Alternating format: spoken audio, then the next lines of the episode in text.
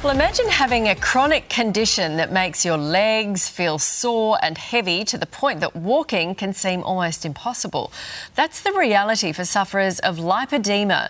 The chronic condition leads to a build-up of fat and connective tissue, mostly in the legs and arms, and affects up to 11% of women. For many sufferers, surgery is the only prospect to ease their pain, but treatment isn't covered by Medicare. But now, one Aussie sufferer has made it her mission to raise awareness about the condition. Joining us for more on this is Roisin Carney. Good morning to you, Roisin. Well, how long have you been suffering with this? Um, good morning. Um, my lipedema started um, early in puberty, so early teenage years um, is when I started developing the condition. And what's your life like with it?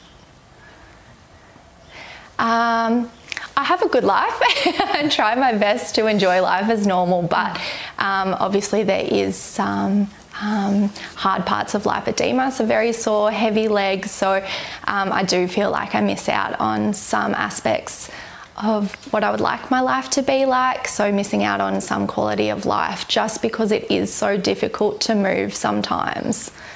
You've chosen to go public with your diagnosis. Why did you want to share that? I really want other women with lipedema to know that they're not alone, know that they're beautiful the way that they are, um, but also to advocate for themselves and be able to push their medical team to get a diagnosis and get their treatments and potentially surgeries um, addressed before they progress as it is a progressive disease. Mm. And you've set up a GoFundMe page because you're trying to raise funds for surgery. I have, yep. So surgery is about $16,000. Um, and I'm going to be required to have at least six to eight surgeries um, because lipedema does affect my whole body. Um, so my legs, arms, my tummy, um, and my hips. So it's everywhere and it's a big surgery, which is why we need it covered by Medicare because at the moment there's nothing for us.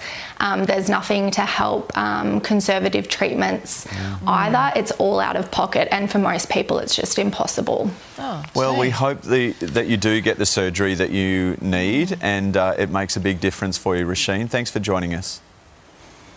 Thank you. Yeah, good on you for raising awareness. Mm. It's terrible. Tough. Mm.